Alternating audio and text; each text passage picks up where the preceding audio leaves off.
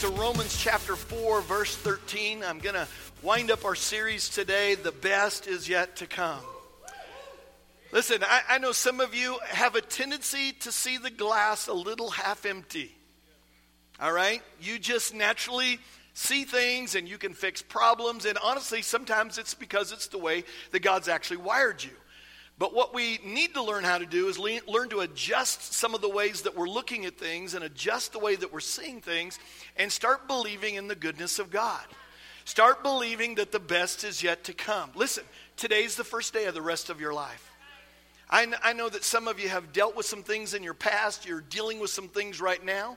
You've walked through some things. You've, you've missed the mark in some areas of your life, and the enemy is constantly beating you up, telling you you're never going to change. In fact, some of you have even given up trying to change some things in your life. But I want you to know today that the best is yet to come the best is yet to come. And I think that there are a lot of you that are beginning to believe that, some of you for the very first time, that the best is yet to come. And some of you might ask, well, Pastor Richie, how on earth can you say that to us? How on earth can you make that bold declaration that the best is yet to come? You don't know my circumstance. You don't know my situation. You don't know the challenge that I'm dealing with. You don't know what is what it is that I'm facing or my family's facing that's affecting me today and you're absolutely right. I think it's a great question. But here's what I do know. I do know my God. I do know my God and I know my God is good. I know that he's for me today and he's not against me. Some of you don't know that, but He's actually for you today. And I do know His Word. I do know the promises that God has given us in His Word today. So today, my confidence is not in what I see, my confidence is in not in how I feel. My confidence is rooted in who my God is, who I am in Him, and the promises that I find in His Word. And when I look at His promises, I can tell you that I have confidence today to recognize the best is yet to come. And I'm telling you, if some of you will just get up in the morning and the first thing that you do is start saying over your life, the best is yet to come, you're going to start believing it. If you get up in the middle of the day and you deal with a challenge and suddenly the enemy starts to tell you you're going to get stuck again, you're going back to fail God again, you can start saying over your life, the best is yet to come. But just before you go to bed at night and you're having all these thoughts of all the things you've got to do tomorrow, all the challenges that you're faced, you can start saying over your life, the best is yet to come. And I'm telling you, if you'll say it at the beginning, you will see it at the end. Your tongue has the power of life and death. And you can change what it is that you currently believe into what it is that you actually need to believe. Simply saying it over your life. Man, I'm a little wound up today. I thought, and I thought this morning I woke up grumpy. I kind of elbowed her on the way out of bed, and no, no, I'm actually talking about myself. The best is yet to come. But listen, at some point in our lives, we've got to make a decision that we're actually going to believe and trust the Word of God. There is an all out attack against the Word of God today that the Word of God is just some book with some good stories in it. There's some good principles. Listen, that, that is not just a good book, it is the good book. And it is filled with life today. And when we begin to stand on the Word, believe the Word, and trust the Word, well, look here's what the Word of God says about the Word of God. 2 Timothy chapter 3 says that all Scripture, all Scripture from beginning to end is God breathed. It's inspired divinely by God, and it's useful for teaching. Listen, the Word of God is useful for teaching you and I to develop our doctrine about what it is we believe, to develop our theology about what we believe about God. Listen, sometimes we get so stuck in a meology that we don't recognize God wants us to develop a theology. Because when you're pointing to Him and looking at Him all the time, you start seeing His goodness. His goodness begins to change you. So it's useful for teaching, it's useful for rebuking. Now, we don't like that very much, do we? But you know what the rebuking is? Stop doing that. You're flipping people off down the road? Stop doing that. You're cussing your boss out? Stop doing that. You're not showing up for work? Stop doing that. You're being lazy at work? Stop doing that. It's for rebuking and it's for correcting. Now you think, well, that's the same thing. No, the word correcting means to make an adjustment. It literally means to straightening up again. Meaning you kind of begin to understand something. The rebuking is you just didn't know. Yeah, I just I didn't realize that I that I'm not supposed to have sex outside of marriage. So the word of God teaches us about that. So it rebukes us. But then once I know it, now it's correcting, it's straightening out again. I'm, I'm off track a little bit. Okay, okay, okay. It's straightening out again. And it's training in righteousness. It's one of the most important things for you to understand is righteousness. To understand that you are in right standing with God today. Pastor Rich, you don't know what I did yesterday, this morning. Like I said last week, last week in Vegas.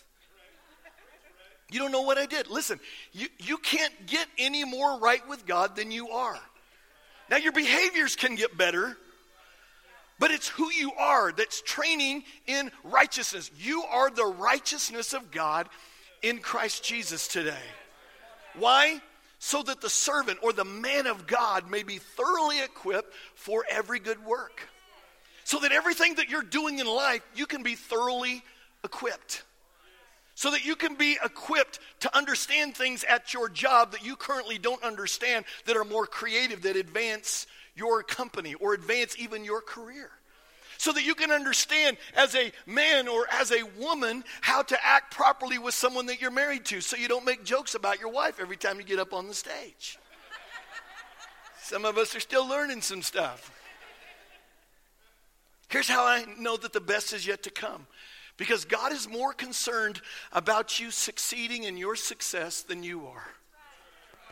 Moms and dads, grand, grandparents especially, man, think about it this way. How, how concerned are you for your kids or grandkids to succeed?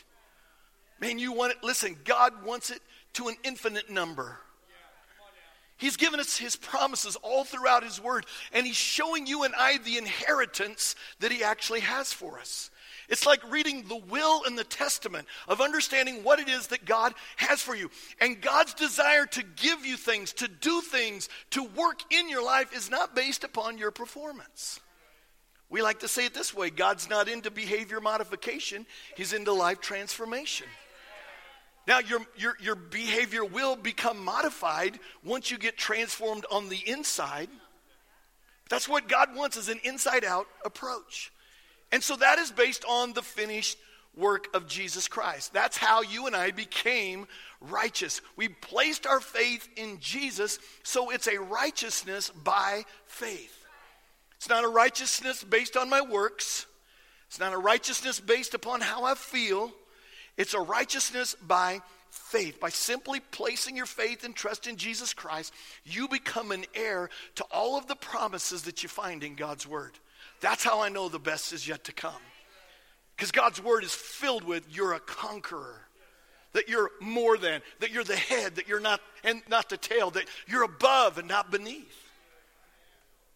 Well, Richie, is that really true? Let me show you in today's passage I want to look at, Romans chapter 4, verse 13, says this For the promise that he, and this is talking about Abraham, would be an heir of the world was not to Abraham or to his seed through the law but through the righteousness of faith.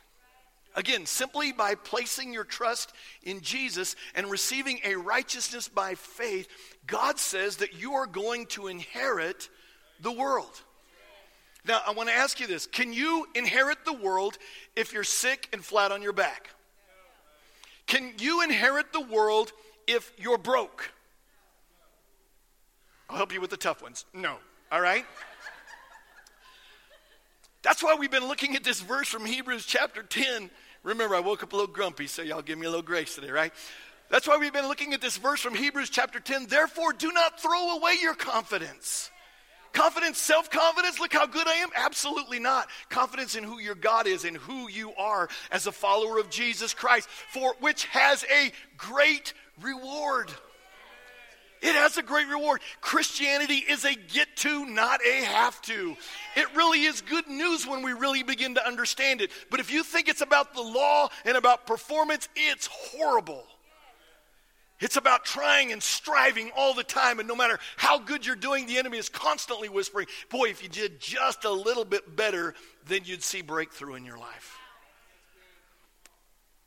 Listen, I don't, I don't care what you've done in your past.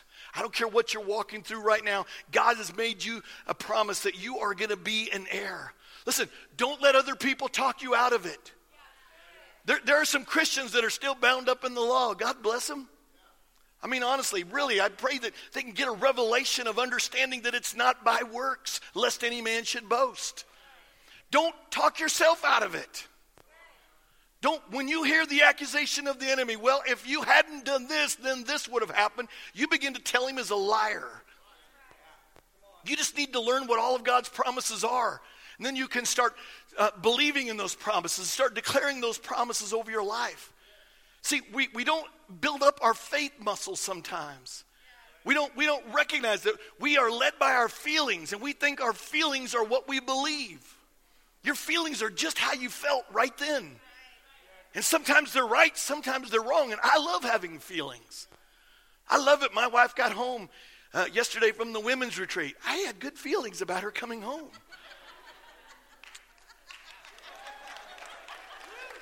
We'll just leave it right there.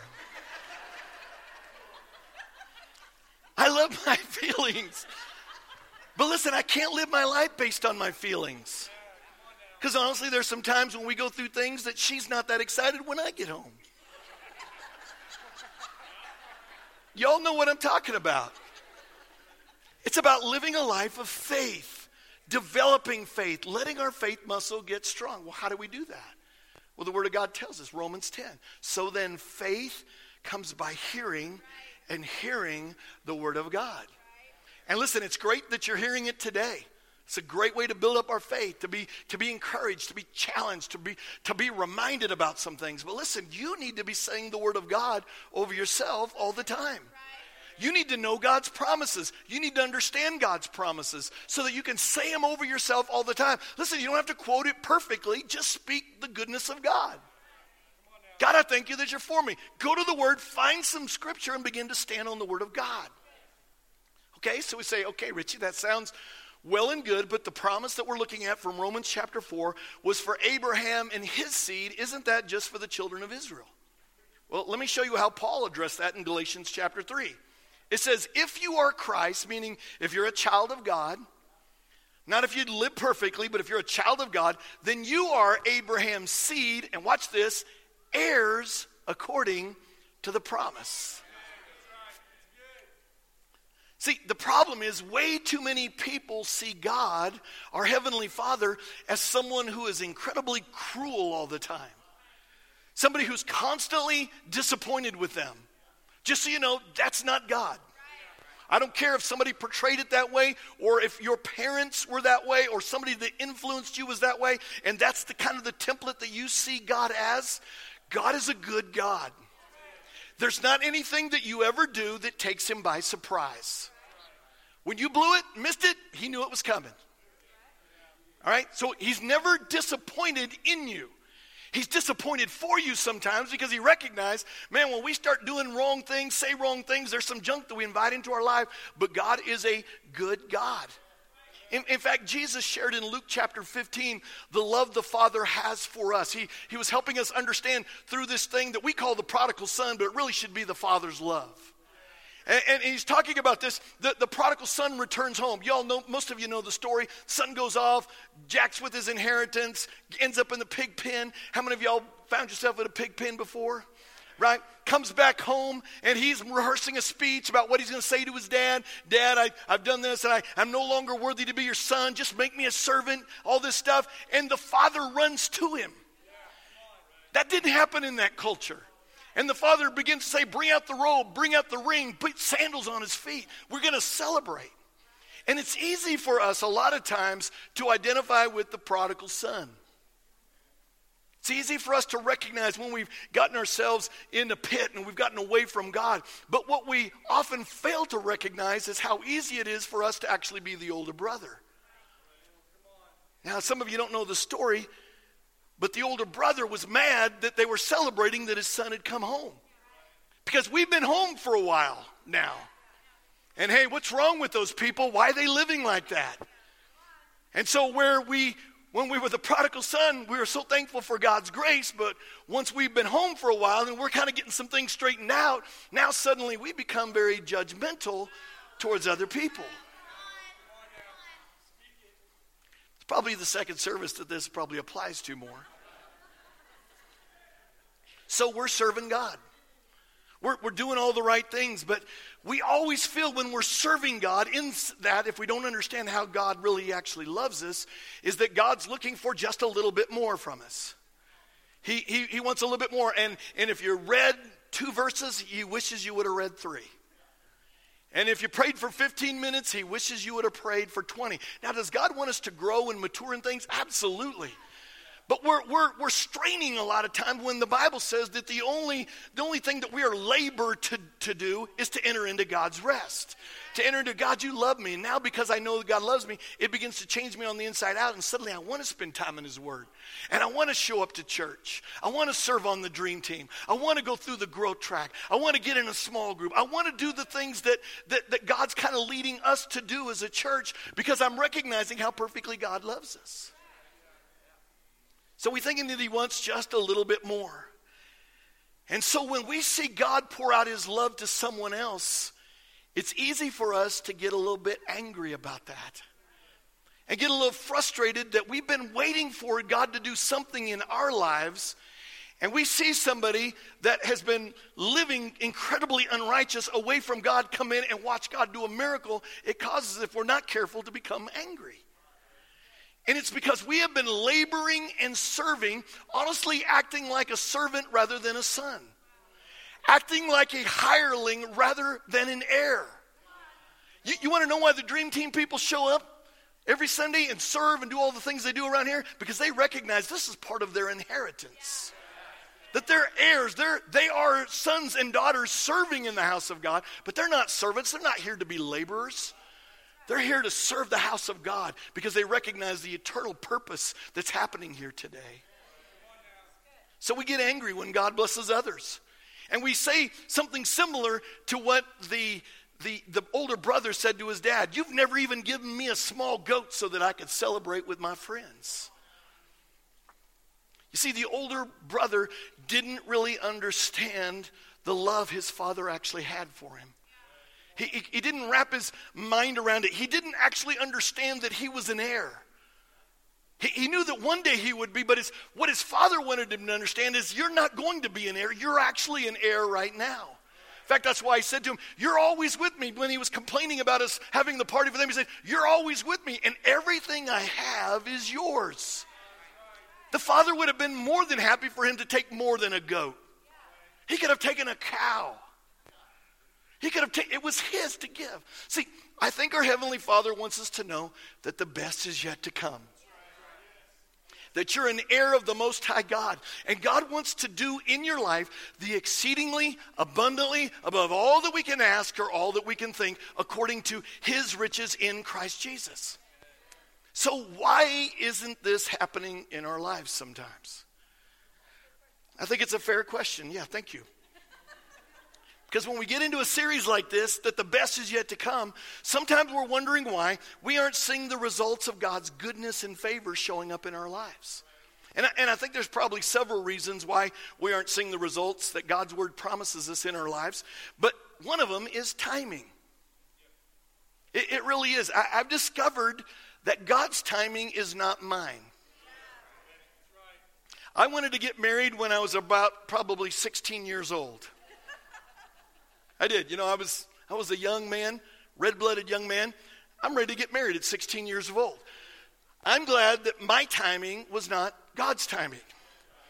Mainly because my wife would have been 11 at the time, which is a little awkward, even in most states in the United States. So I've discovered that my timing is not God's timing but he's God and I'm not. I think he knows a little bit more than I do, so I can actually rest and trust his timing. So if I know my God's good, I don't waffle all the time because his timing is not my timing. Another reason is sometimes I'm just not ready. You, you know, of course, I always think that I'm ready. right? That, that I can handle whatever it is that God wants to bless me with. But sometimes God wants to develop some character in us. He wants to develop some perseverance in us. He wants to develop some things in us so that the blessing that He brings into our life actually doesn't destroy us. Well, Pastor Richie, that could never happen. Have you ever seen anybody that's won the lottery? and seen statistics on that about how quickly they lose all of their money and become destitute, how their families become destroyed because of winning the lottery. I'm not against winning the lottery as long as you're tithing on it. Can I say that today? Heard, heard about a pastor once in Florida that his wife actually won the lottery. And, you know, of course, that was when you really didn't gamble, and I'm, you know, I'm not, I'm not recommending gambling, but you know, you got to work that out yourself a little bit. Um, but, uh, but uh, anyway, so he gets up on Sunday, knows it's going to be a very controversial thing, gets up and says, "God forgives, let him." If you have your Bibles, let's go ahead and turn with me, if you would. But there's one reason in particular of why we don't see God's favor that I want to talk about today that I think that you and I can participate in and that we can make some adjustments in our life so that the best that is yet to come starts showing up in our lives a lot quicker. And it's this sometimes our behavior when we're violating God's word is keeping us from God's greater levels of favor. Let me, let me, let me say that again. Sometimes our behavior when we're violating God's word is keeping us from God's greater levels of favor. Let me give you an, an, easy example. It's one that I share, and I'm pretty transparent with y'all and our small group. We, we kind of freak our small group out, I think, every once in a while.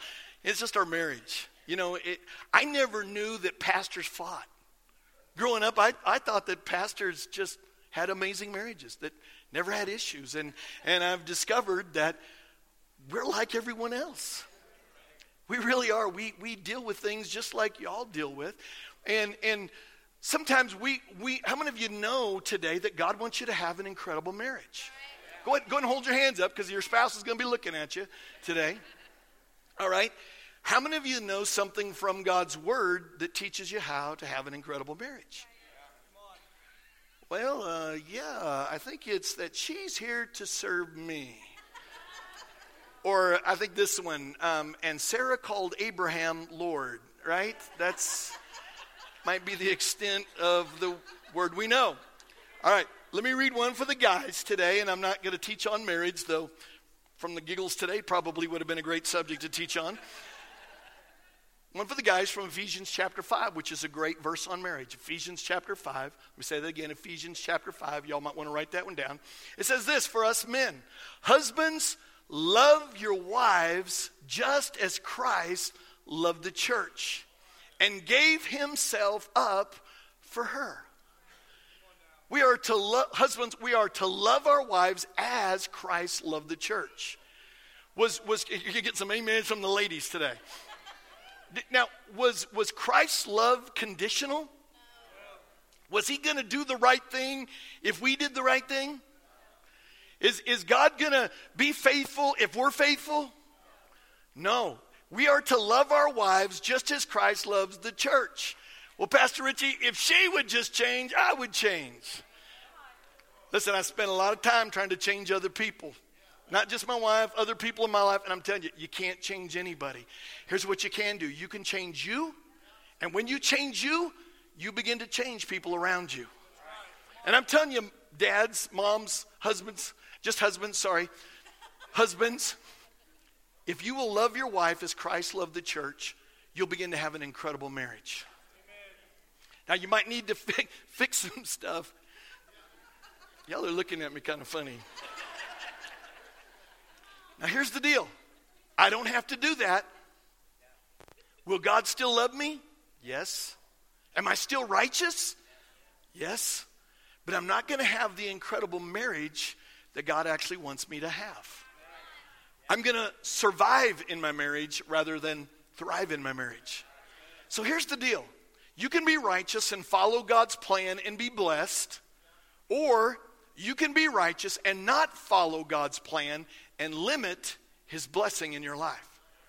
I, I don't think that you're going to be cursed because, listen, the Bible says that God causes it to rain on the righteous and the unrighteous. There's a level of blessing that because of God's goodness, it oozes out on all of us.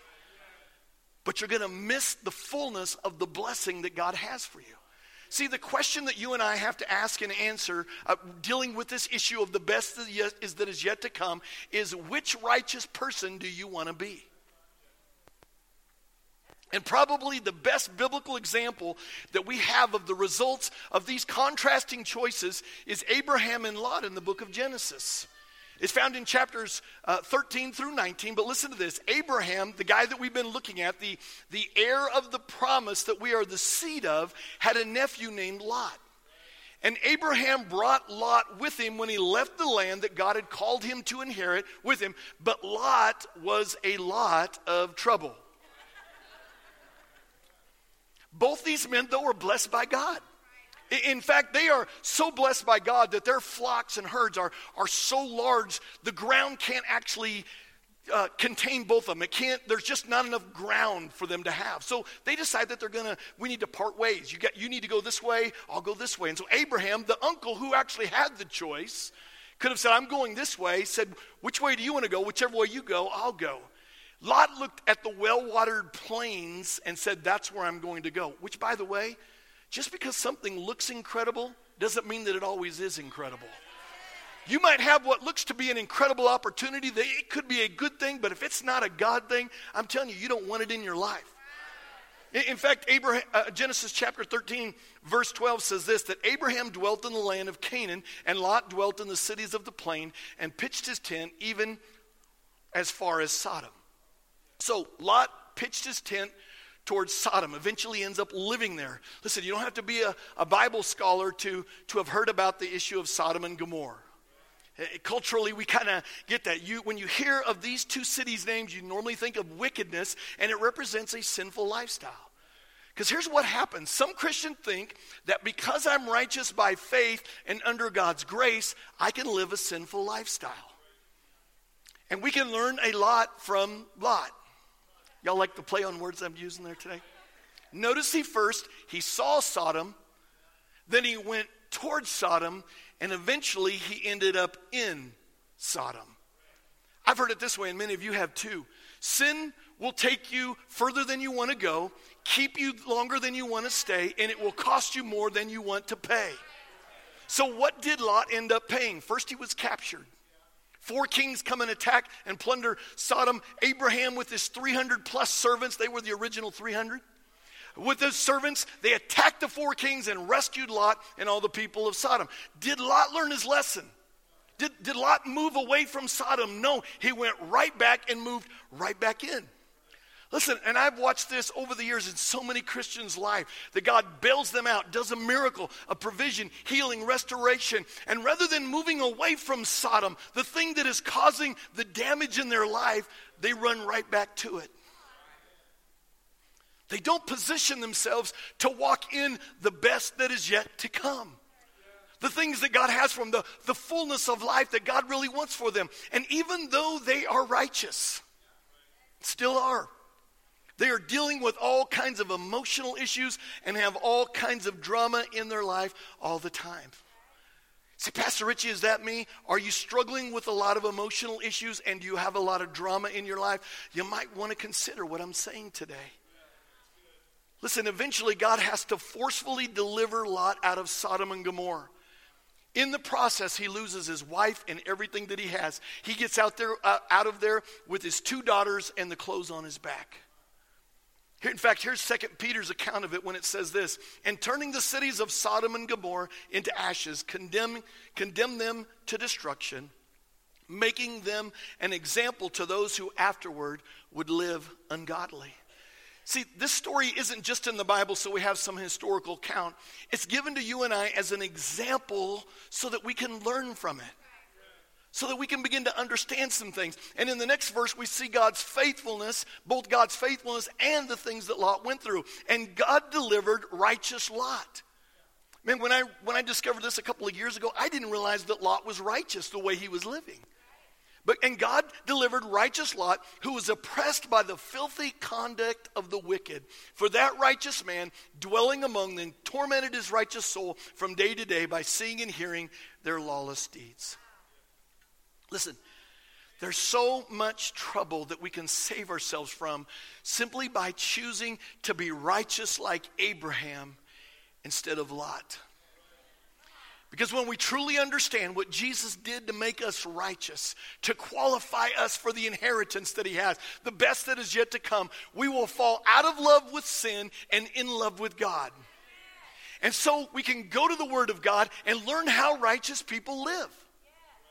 So that we can learn how to understand that God's not punishing us when we violate the Word of God. There's a punishment already built into it. When we're ugly towards people, there's a punishment that happens. We, we damage a relationship. We feel horrible. So we should read the Word of God, memorize the Word of God, study the Word of God. Listen, it's not some legalistic thing. First thing you do in the morning, you need to get up and spend some time in the Word of God. Turn off Facebook. I used to say, pick up the newspaper. My wife said, honey, you're so old. Don't say newspaper. No one reads that anymore. Turn off Facebook. Put your computer down. Get into the Word of God. Let the Word of God get into you so you can understand the heirs that we are and all the promises of, that we're heirs of. When, then we'll begin to understand the value of living a life that's in alignment with God's purpose and plan in our lives so that we understand the best is yet to come. Is this making sense today? I want to close today with a, a story that I read some time ago, and I want to read it because I'm, I'm almost through with my time. A woman inherited a, a, diamond from her mother who got it from her mother and had been in the family for three generations. And no one really knew where it came from or the value of the worth that it had. And in fact, half the time they didn't even know where it actually was. And one day she runs across it again and decided to take it to a jeweler in order to get it appraised. So she begins to tell this jeweler the, the story, and, and she watches him. He sits down at his work table and switches on a light. He puts on the jeweler's loupe in his eye and he begins to look at it. He notices the way it refracted the light, how it's cut, the brightness of it, the clarity of it, and all of a sudden his eyes pop wide open. The loupe falls out of his eyes, breathing becomes shallow. He jumps up and he's shouting, Oh my goodness, oh my goodness, over and over again. It's amazing. he claps his hand, pumps his fist, kisses the stone, he holds it up to the light coming through the window. He says, Man, this is so wonderful. In all my years of being a jeweler, for 30 years, I've never seen anything like this. Of all the stones I've ever examined, there is not one that is like this. In fact, it may be worth everything that I've ever seen put together. The diamond is an ancient, unique stone, and there is not one like it in the world. In fact, there's no one in the world alive today who knows how to cut a diamond like this. This diamond is priceless and irreplaceable. The man couldn't contain himself. His mind, body, and emotions and will are all involved in expressing his admiration of the stone. He is acknowledging with his whole being the value of what he is holding in his hand. From watching the jeweler, jeweler's response, the, the woman begins to understand its value too. And she joins in in the celebration. Finally, now she takes it carefully into her hands and she heads for home. On the way home, she begins to realize that she had not been living in accordance with the value of the stone. She knows now that her life will be changed forever now that she understands the value of the stone. And I, and I wonder this morning how many of our lives would be changed if we actually begin to understand the value of the righteousness that Christ has provided for us. That it's in our lives simply because of what Jesus Christ has done if we begin to really understand what Christ dying for us provided for us. Christianity is not a, a checkbox. It's not a, I read my Bible, I went to church. It's a 24 7, 365 thing that God wants operating in our life. What we want to have is an Abrahamic kind of faith. The kind of faith that trusts in the goodness of God, and we start living our lives accordingly. Are we patient with ourselves? Absolutely. That when we miss the mark, not if, but when we miss the mark, we get up and we remind ourselves that's not who I am. I'm the righteousness of God in Christ Jesus, and I'm going to figure out how righteous people act. See, this is going to be a year for many of you that are going to believe this series and believe this message that God's goodness and mercy is going to come on your life, overtake your life, and you're going to be overwhelmed by the goodness of God. You're going to know in your heart of hearts that the best is yet to come.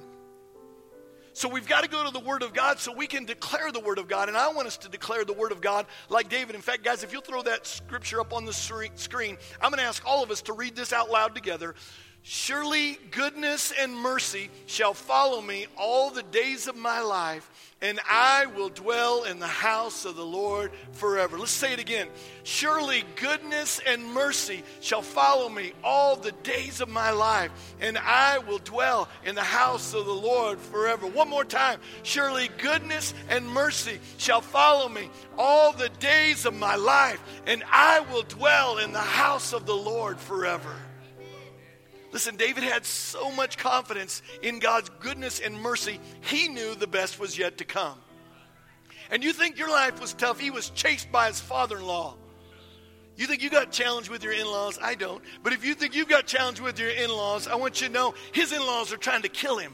And yet he knew that the best was yet to come, that it would surely happen.